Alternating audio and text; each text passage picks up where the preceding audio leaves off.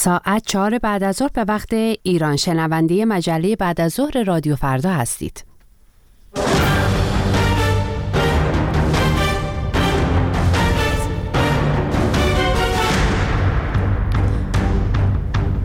سلام و وقت شما بخیر. هر کجای ایران و جهان که شنونده رادیو فردا هستید. من فرشته قاضی هستم. میزبان شما در سی دقیقه آتی با مجله بعد از ظهر رادیو فردا. در این یازدهمین روز از اسفند ماه در این مجله برنامه های متنوع گزارش های متنوعی رو تدارک دیدیم که خواهید شنید اما پیش از هر چیز. اجازه بدید تازه ترین خبرهای ایران و جهان رو بشنویم. با همکارم جمشید زن. با سلام. رأیگیری برای تعیین 290 نماینده مجلس شورای اسلامی و 88 نماینده مجلس خبرگان در شهرهای مختلف ادامه دارد. شورای نگهبان بیش از دوازده هزار نفر از نامزدهای انتخابات مجلس را رد صلاحیت کرده و برای کسب کرسی های مجلس خبرگان 144 نفر با یکدیگر رقابت می کنند. فعالان سیاسی مدنی و زندانیان سیاسی عقیدتی انتخابات امسال را تحریم کرده و از مردم خواستند در این رأیگیری شرکت نکنند. بیش از 61 میلیون نفر واجد شرایط رأی دادن هستند و از هفته ها پیش مقامات ارشد جمهوری اسلامی از جمله آیت الله خامنه ای میکوشند مردم بیشتری را به پای صندوق های رأی بکشانند. آخرین حرف من خطاب به مردد این چیه؟ آخرین حرف من این است که در کار خیر حاجت هیچ استخاره نیست. برخی نظرسنجی های حکومتی و اخبار منتشر شده در شبکه های اجتماعی حاکی از احتمال مشارکت پایینتر مردم نسبت به دوره های پیشین انتخابات است. شروین حاجیپور خواننده آهنگ اعتراضی برای به سه سال و هشت ماه حبس محکوم شد. آقای حاجیپور در صفحه اینستاگرام خود بخشی از حکم دادگاه را منتشر کرده که در آن اتهام او تبلیغ علیه نظام و اقوا و تحریک مردم به اختشاشات به قصد برهم زدن امنیت کشور خوانده شده است. دو سال ممنوعیت خروج از کشور، جمع آوری دستاوردهای انقلاب اسلامی و نشر آنها در فضای مجازی به نام خود و خلاص نویسی کتاب حقوق زن از جمله دیگر محکومیت های شروین حاجی پور هستند. آهنگ برایه که همزمان با اعتراضات سراسری سال گذشته منتشر شد. در ایران و خارج از کشور با استقبال کم نظیری روبرو شد و ده ها میلیون بار شنیده شد. برای چهره ای که میخنده برای دانش آموزا برای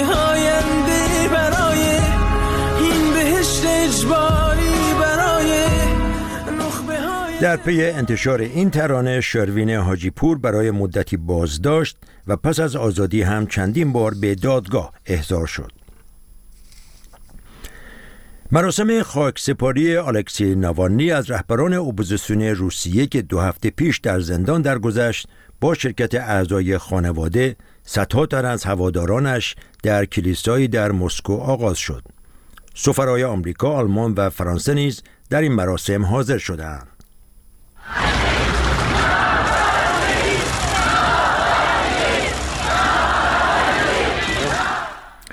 ساعتی پیش پیکر نوانی به کلیسا منتقل شد و پس از ادای احترام در آرامستانی در نزدیکی کلیسا به خاک سپرده خواهد شد. از صبح امروز به وقت محلی صدها پلیس در مسیرهای منتهی به کلیسا و آرامستانی که قرار است پیکر نوانی در آن دفن شود مستقر شدند. واکنش های منطقه‌ای و بین‌المللی به کشته شدن دست کم 100 تن از غیر نظامیان فلسطینی در شمال نوار غزه که برای دریافت غذا به های حامل مواد غذایی هجوم آورده بودند ادامه دارد. دبیر کل سازمان ملل مسئول سیاست خارجی اتحادیه اروپا و بسیاری از کشورها در اروپا و خاورمیانه کشته شدن غیر نظامیان فلسطینی را غیر قابل قبول خوانده و محکوم کردند. واشنگتن می‌گوید در حال تحقیق درباره جزئیات این واقعه است. مقامات اسرائیلی می‌گویند صبح پنجشنبه هزاران تن از فلسطینی ها به سوی 38 کامیون حامل مواد غذایی هجوم آوردند و عدهای از آنها در زیر دست و پا مانده و جان باختند. یک مقام اسرائیلی به خبرگزاری فرانسه گفته است که سربازان ارتش هجوم مردم را یک تهدید قلمداد کرده و به سوی آنها آتش گشودند. به گفته مقامات بهداشتی غزه در این واقع بیش از 700 نفر نیز مجروح شدند. سپاسگزارم از همکارم جمشید زند که تازه ترین خبرهای ایران و جهان رو با او شنیدید اما مروری داشته باشیم بر اونچه که در این مجله خواهید شنید. از انتخاباتی که امروز در ایران در حال برگزاری هست خواهید شنید سری هم خواهیم زد و نگاهی به انتخابات در کشورهای غیر دموکراتیک جهان درباره حکم صادر شده در دادگاه انقلاب برای شروین حاجیپور بیشتر خواهیم گفت. خاکسپاری الکسی ناوالنی و برای این خاکسپاری به روسیه خواهیم رفت. در ادامه هم به جشنواره دو سالانه و دو سالانه ونیز به جشنواره بین المللی ونیز سری خواهیم زد.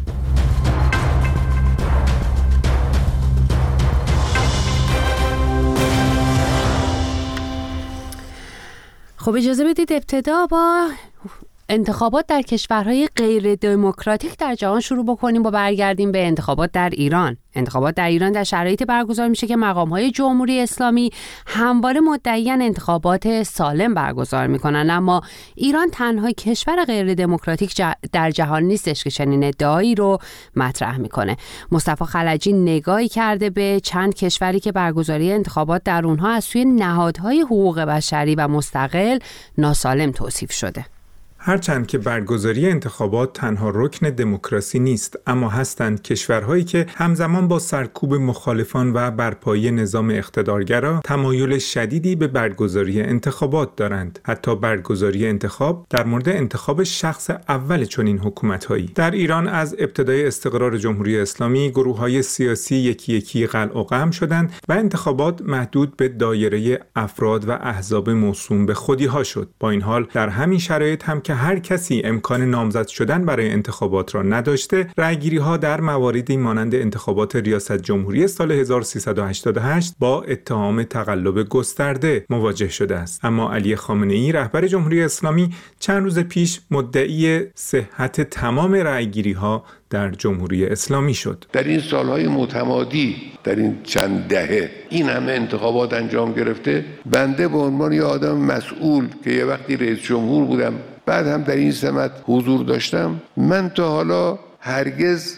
تخلف انتخاباتی به اون معنایی که دشمن میگه هیچ وقت من مشاهده نکردم. بی خود میگن. انتخابات به حمدالله در کشور ما همیشه سالم و صحیح و متین انجام گرفته. اما برگزاری انتخابات در حکومت‌های اقتدارگرا دارای پیشینه طولانی است. مهمترین نمونه در این زمینه حکومت شوروی در قرن بیستم است. شوروی سابق که به سرکوب مخالفان سیاسی خود شهرت داشت، در سال 1937 رکوردهای انتخاباتی را شکاند و مدعی شد که 99 ممیز 55 درصد مردم در انتخابات شرکت کردند و حتی در مسکو میزان شرکت در انتخابات 100 درصد بود. پس از فروپاشی شوروی چنین سنتی در برگزاری انتخابات به برخی از جمهوری تازه استقلال یافته به ارث رسید. به عنوان نمونه در بلاروس الکساندر لوکاشنکو با سرکوب مخالفان بارها در انتخابات ریاست جمهوری این کشور اعلام پیروزی کرده است. صحت برگزاری انتخابات در بلاروس همواره مورد اعتراض قرار گرفته. اما لوکاشنکو در سال 2015 پس از اعلام پیروزی مجدد در انتخابات مخالفان و منتقدان را به سخره گرفت و گفت بله ما در انتخابات تقلب کردیم. در واقع رأی رئیس جمهور 93 ممیز 5 درصد بود. مردم گفتند که این یک نتیجه مورد پسند اروپایی ها نیست. بنابراین ما آن را به 86 درصد کاهش دادیم. انتخابات در جمهوری آذربایجان نیز شرایط مشابهی دارد. در انتخابات اخیری که الهام علیوف بار دیگر در آن اعلام پیروزی کرد دو حزب اصلی اپوزیسیون گفتند در این رأیگیری شرکت نمی کنند. انتخابات در مصر، سوریه، روسیه، چین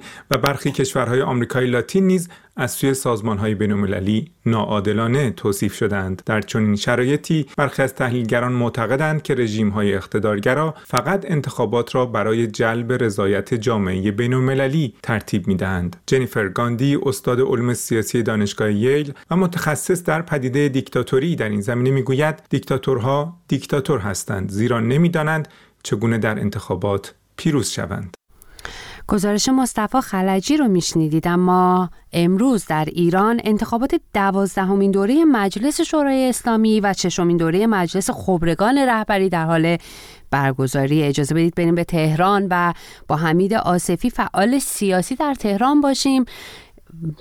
پیش از این مجله البته با او گفتگو کرده و از او پرسیدم در خصوص شیوه و نحوه مشارکت مردم امروز یا عدم مشارکت مردم در پای صندوق های رای و اهمیت و نتیجه این عدم مشارکت. انتخابات کاملا بیروح استقبال نشده و این امر چیزی هم نبود. امر شگفت آوری هم نبود. به دلیل اینکه خود نظرسنجی های حکومت قبل از این می‌دونستن و انجام داده بودن. حالا بعدا از سایت هاشون هم حذف کردن. ولی واقعیت همون بود که میشه گفت به یک نوعی که در کلان شهرهایی مثل تهران و این هفت کلان شهر کشور مشارکت از ده دوازده تا حتی نه و حتی بعضی میگن زیر نه. یعنی بعضی از نظرسنجی هاشون و در سطح کشورم 22 22 سه درصد. ما بر اساس همین نظرسنجی قضاوت سیاسی خودمون رو کردیم که این انتخابات انتخاباتی که با توجه به اینکه 61 میلیون واجد شرایط رای دهی هم هستند کسر بزرگی از این جمعیت که میشه گفت دو سوم شاید جمعیت رای دهنده باشه در این انتخابات شرکت نخواهند کرد. حالا بعدش اینکه حکومت بیاد آمارهای دیگه ای رو بده یا اعلام بکنه بیشتر شد دیگه برای ما برای جامعه به نظر من دیگه قابل قبول نیست. قابل قبول همون چیزی که خودشون نظرسنجی رو قبل از انتخابات مطرح کردن. طی هفته های گذشته تعداد زیادی از فعالین مدنی در بیرون از زندان و همچنین تعدادی از زندانیان سیاسی گفته بودند که تحریم می‌کنن. فعالین سیاسی هم همینطور. این اتفاق چه معنی داره و چرا مهمه این عدم مشارکت یا پایین بودن مشارکت مردم در انتخابات؟ ببینید خب جریانات سیاسی متعددی که دعوت به رأی ندادن و تحریم انتخابات کردند خب اینها به یک نوعی مرجعیت های اجتماعی و سیاسی و الیت های جامعه هستند و به یک نوع صدا و پژواک این جامعه محذوف این جامعه تحت فشارند شما ببینید حتی در بین جناح اصلاح طلب ها در خود طیف اصلاح طلب می‌بینید اکثریتشون بینشون که ما رأی نداریم بدیم. حالا واژه تحریم رو کار نبردن ولی به عدم مشارکت رسیدن. نهضت آزادی به عدم مشارکت رسیده. نیروهای ملی مذهبی همینجور. و به سری از نیروهای دیگه. این نشون دهنده اینه که نه به خاطر اینکه بخوان حالا مشروعیت صرفا مشروعیت این حاکمیت رو پایین بیارن. چون حاکمیت تحت چیز خودشون روال خودش رو خواهد رفت. ولی به هر حال چون آمارهای واقعی رو خودشون دارن می‌دانند که چه اتفاقی داره میفته این در درون بر حال خود الیت قدرت اون ساخت هسته حرم اصلی قدرت این یک پشواکی داره یک چیزی داره که توی جامعه ایران واقعیت اینه که هیچ اعتمادی به نهاد انتخاباتی و نظام سیاسی و حکمرانی ندارن. این نتیجهش چی هست در دراز مدت؟ آقای آصفی و همچنین در کوتاه مدت اینکه مردم به میزان زیادی الان با عدم حضور در پای صندوق های رای همین که گفتید رو نشون میدن یعنی اعتمادی ندارن. نتیجه این عمل سیاسی یا این عدم حضور مردم در پای صندوق های رای چیه؟ خب این واکنش کاملا اقلایی و طبیعی جامعه تحت ستم ماست. اما اینکه بخوام یک استخراج یک امر سیاسی فیصله بخش بخوایم ازش ایجاد بکنیم به وجود بیاریم این قابل قبول یعنی قابل دفاع نیست. این نوع کنش ها کنش های تحریمی عدم مشارکت همه اینها یک نوع از نمایش اتحاد نوع نمایش از همبستگیه و نوع نگاه ملی است که از این نظام حکرانی جامعه می‌خواد عبور بکنه گذار می‌خواد بکنه. اما اینکه اینو حالا فکر نکته که بگن سرفصل مهمی هست نه ما این سرفصل هم در انتخابات سال 98 هم داشتیم در انتخابات 1400 هم داشتیم که بیفروخترین انتخابات بود. این انتخابات یک حدی از بیفروغی رو میشه گفت معدل این بیفروغی درجه این بیفروغی و بیاعتمادی رو چنان بالا می‌بره که شاید اگر سال 1400 می‌گفتن این انتخابات ریاست جمهوری نقطه عطفی است که برای کسر شرکت کننده ها و بی سابقه بوده نه. میشه گفت این انتخابات بی سابقه بوده. ولی موضوع مهم این است که اون بحث مبارزات مدنی جنبش های اجتماعی جنبش های مطالبه و اینکه بتونه اون تعادل قدرت رو اون تعادل ناپایداری که الان وجود داره وضعیت پایداری که با احاطه هژمونی جمهوری اسلامی هست در عرصه عمومی این جامعه بتونه به طور فیزیکال بتونه به هم بزنه و جمهوری اسلامی و نظام رو ببره به سمت عقب و بتونه تسلیم مطالبات ملی خودش بکنه. یعنی افق چشمانداز سیاسی از این نوع اکتواها از این نوع اعتراضات از این نوع عدم شرکت ها تحریم ها نهایتا اون سری است که جامعه ایران داره طی می‌کنه. صدای حمید آصفی فعال سیاسی در تهران رو میشنیدید. شنونده مجله بعد از ظهر رادیو فردا هستید.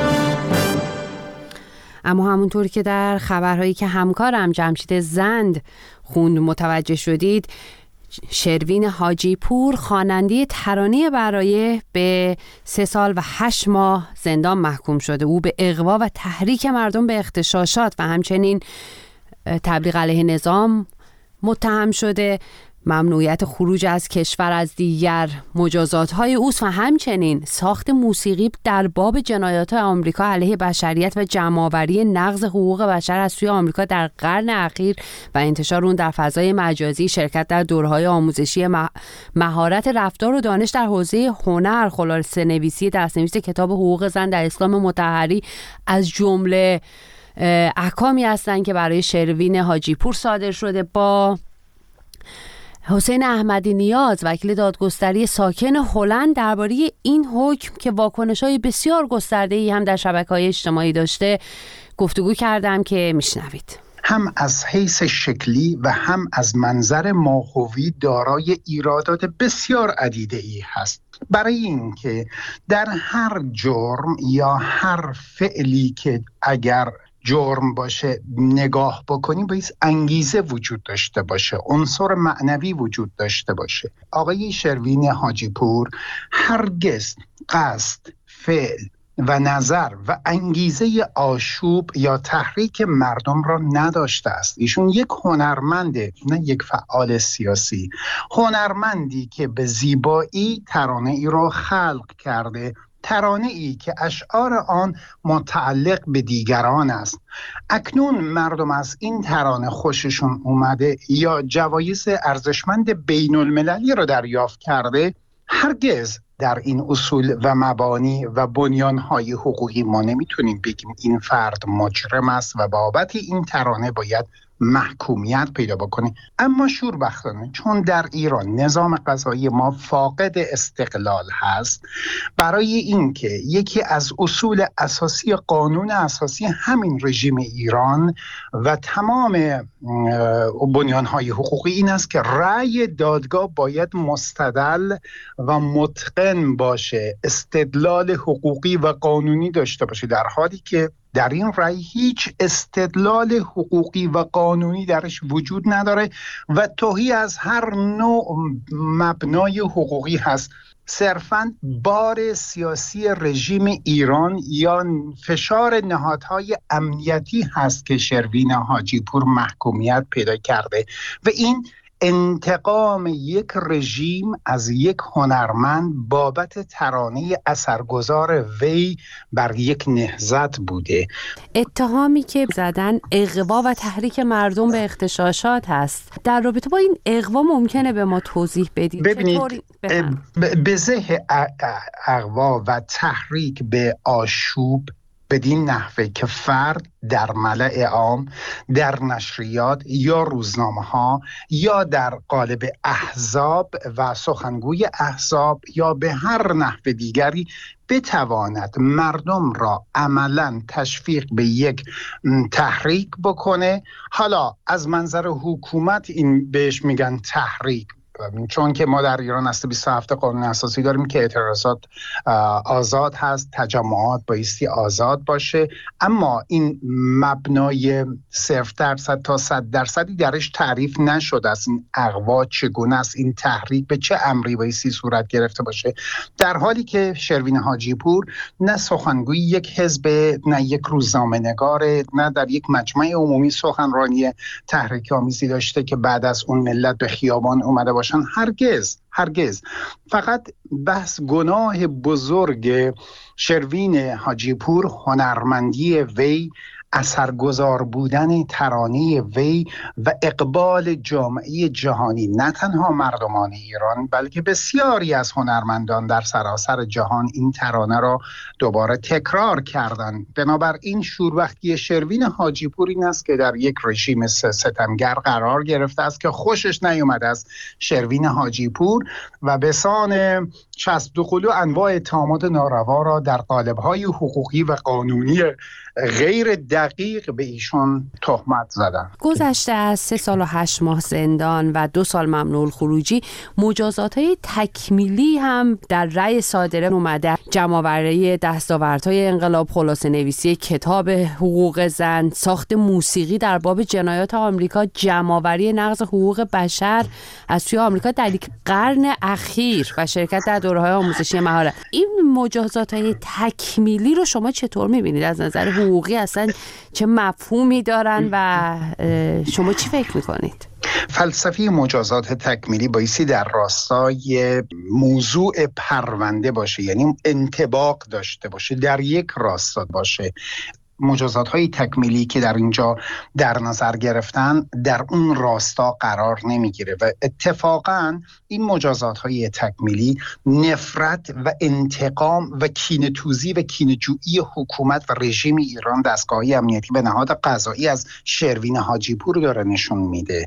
بنابراین در عمل مجازات تکمیلی محسوب نمیشه بلکه مجازات های نفرت انگیز مجازات های کینه توزانه می‌تونیم بگیم مجازات هایی که مبتنی بر قرض ورزی رژیم ایران نسبت به شروین حاجی پوره صدای حسین احمدی نیاز وکیل دادگستری در هلند رو میشنیدید اما شروین حاجیپور تو پست امروزش خبر داده که مدیر برنامه هاش هم در تمام جلسات دادگاه به عنوان شریک جرم او معرفی شده در حالی که تاها زکایی محزیار مدیر برنامه شروین حاجی پور هیچ نقشی تو تولید قطعه برای نداشته برای برنده جایزه گرمی شده. صدای خودتون رو به تلگرام رادیو فردا بسپارید. فردا فرداگرام. و حالا بریم مسکو. شهری که مراسم خاکسپاری الکسی ناوالنی در کلیسایی در اون در جریانه. مراسمی که تحت تدابیر شدید امنیتی برگزار میشه و صدها هوادار این مخالف سرسخت پوتین در بیرون کلیسا نام او رو فریاد می‌زنن. همکارم هانا کاویانی اینجاست. با ما تا بیشتر در این باره به ما بگه. هانا این مراسم بالاخره داره برگزار میشه. تو چه شرایطی این مراسم در حال برگزاریه؟ چه جوری شروع شد؟ درسته فرشته این مراسم که کمتر از دو ساعت پیش در مسکو آغاز شد پیش زمینه طولانی داشت. هواداران و همکاران الکسی ناوالنی روزها درگیر این بودند که جایی رو پیدا کنند که این مراسم رو برگزار کنند و در نهایت این کلیسایی که همکنون حالا میزبان خانواده و هواداران الکسی نوالنی قبول کرد که این مراسم در اونجا برگزار بشه اما از ساعت اولیه امروز ما شاهد این بودیم که حضور شدید نیروهای امنیتی رو می‌دیدیم که محوطه دور کلیسا رو بسته بودند و سعی می‌کردند که جمعیتی که اونجا حاضر شدن رو به نوعی هدایت بکنن که چگونه اونجا حرکت بکنم. به دلیل اینکه به هر حال ما می‌دونیم در این دو هفته اخیر که از مرگ الکسی ناولنی در زندان میگذره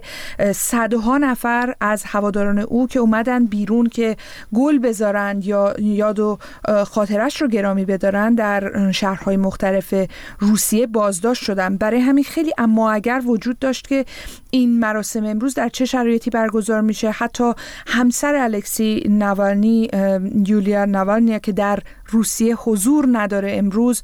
گفته بود که مشخص نیست که بشه امنیت این مراسم رو تأمین کرد. ما همچنان هم نمی‌دونیم که در ادامه روز چگونه خواهد بود. اما می‌دونیم که بسیاری صدها نفر صف کشیدند از ساعت اولیه امروز در محوطه اطراف این کلیسا در سرمای مسکو و به خیابون اومدند و تا یاد الکسی نوالنی رو گرامی بدارند. یکی از شرکت کنندگان که با خبرگزاری رویتر صحبت کرده بود یک خانمی در مقابل این کلیسا صحبت میکرد بخشی از صدای او رو بشنویم Я не могла не прийти, потому что я считаю, что я должна последний танчевый Не او میگه. که نمی‌تونسته که نیاد و باید ادای احترام می‌کرده و در عین حال از ترسش صحبت می‌کنه. بسیاری از این ترس صحبت می‌کنن. میگه حتی خیلی زودتر آمده بودن گل و دوربین و زیر کتش قایم کرده بود. اما یک جا به این نتیجه می‌رسه که ندیگه باید صدا رو بلند بکنه و این صدایی است که ما شنیدیم در مسکو. صدها نفر اسم الکسی نوالنی رو فریاد زدند. از جمله گفتند که تو نترسیدی و ما هم نمیترسیم.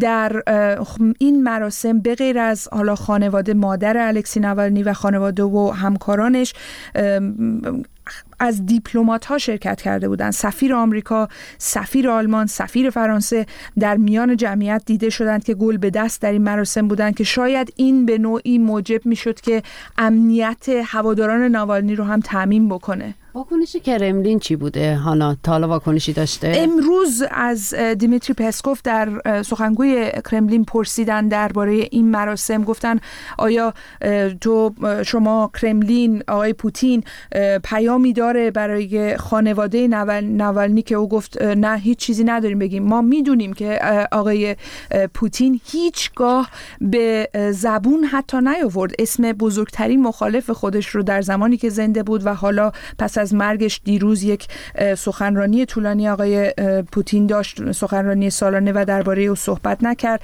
و به رسمیت نمی‌شناسند. اینکه الکسی نوالنی یک زندانی سیاسی بود. ممنونم از هانا. هانا کاویانی همکارم اینجا با ما بود. اما بریم به جشنواره بین المللی ونیز. برگزار کنندگان این جشنواره درخواست برای کنار گذاشتن اسرائیل و ایران از شستمین دور این جشنواره رو رد کردن جزئیات بیشتر رو تو گزارش مهران کریمی بشنویم برگزار کنندگان جشنواره دو سالانه ونیز یا بینال درخواست ها برای کنار گذاشتن دو کشور ایران و اسرائیل از این جشنواره را رد کردند. در بیانیه‌ای که این جشنواره منتشر کرده آمده جشنواره دو سالانه ونیز مایل است روشن کند همه کشورهایی که توسط جمهوری ایتالیا به رسمیت شناخته شدند می توانند به طور مستقل برای حضور در این جشنواره درخواست شرکت بدهند.